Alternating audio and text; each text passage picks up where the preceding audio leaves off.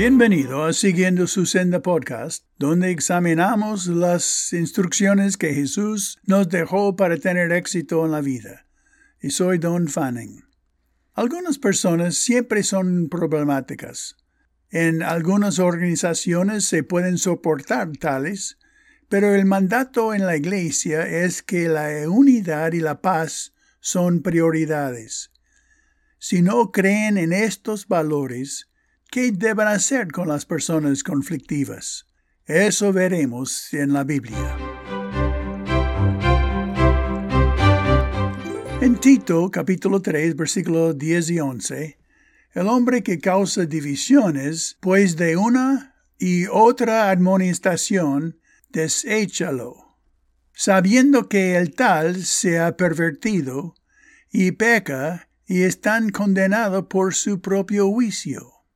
Bueno, la iglesia no es un club social que sirve únicamente como punto de reunión para aprender y adorar, sino un organismo en donde todos los salvos comparten el mismo espíritu y el nuevo nacimiento y se enfocan juntos con Cristo, tanto que se los llama colectivamente el cuerpo de Cristo, y miembros cada uno en particular.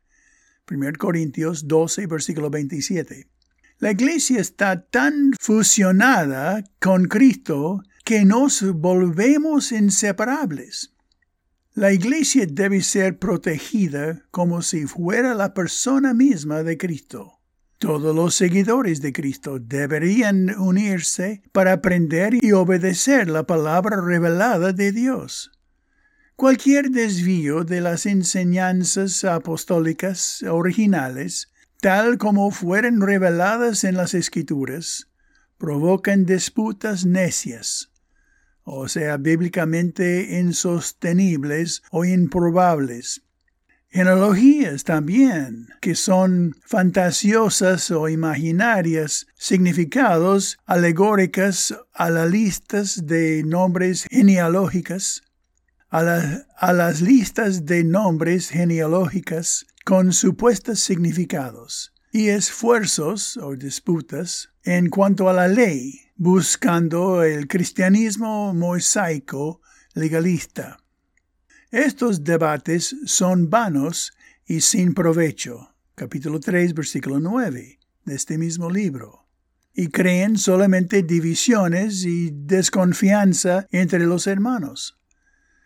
Los maestros divisores exigen que se sometan a sus opiniones o quedarían fuera de la iglesia. Pablo escribió en su última carta a las iglesias porque vendrán tiempos cuando no sufrirán la sana doctrina, sino que teniendo comezón de oír, se amontonarán maestros conforme a sus propios concupiscencias, y apartarán de la verdad el oído, y se volverán a las fábulas. Segundo Timoteo 4, versículos 3 y 4 es decir, a imaginaciones generalmente milagrosas, históricas, que prueben sus conceptos extrabíblicos. La unidad y paz de la Iglesia son tan prioritarias que quien quiere que interrumpan esta armonía debe ser desechado.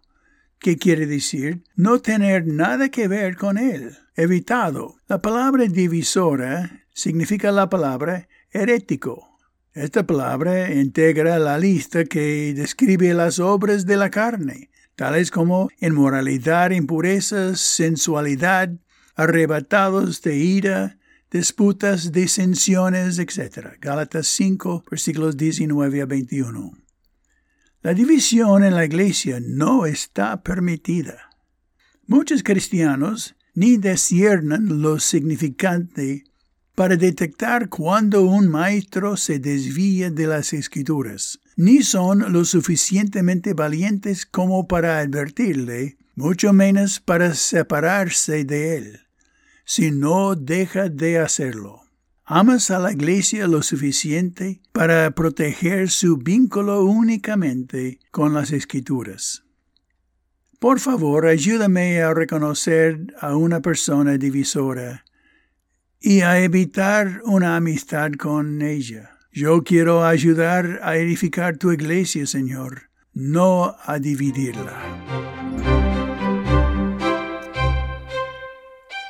Gracias por haber escuchado hoy y medites en cómo estos preceptos y principios pueden impactar en tu iglesia y en tu relación con otros hermanos.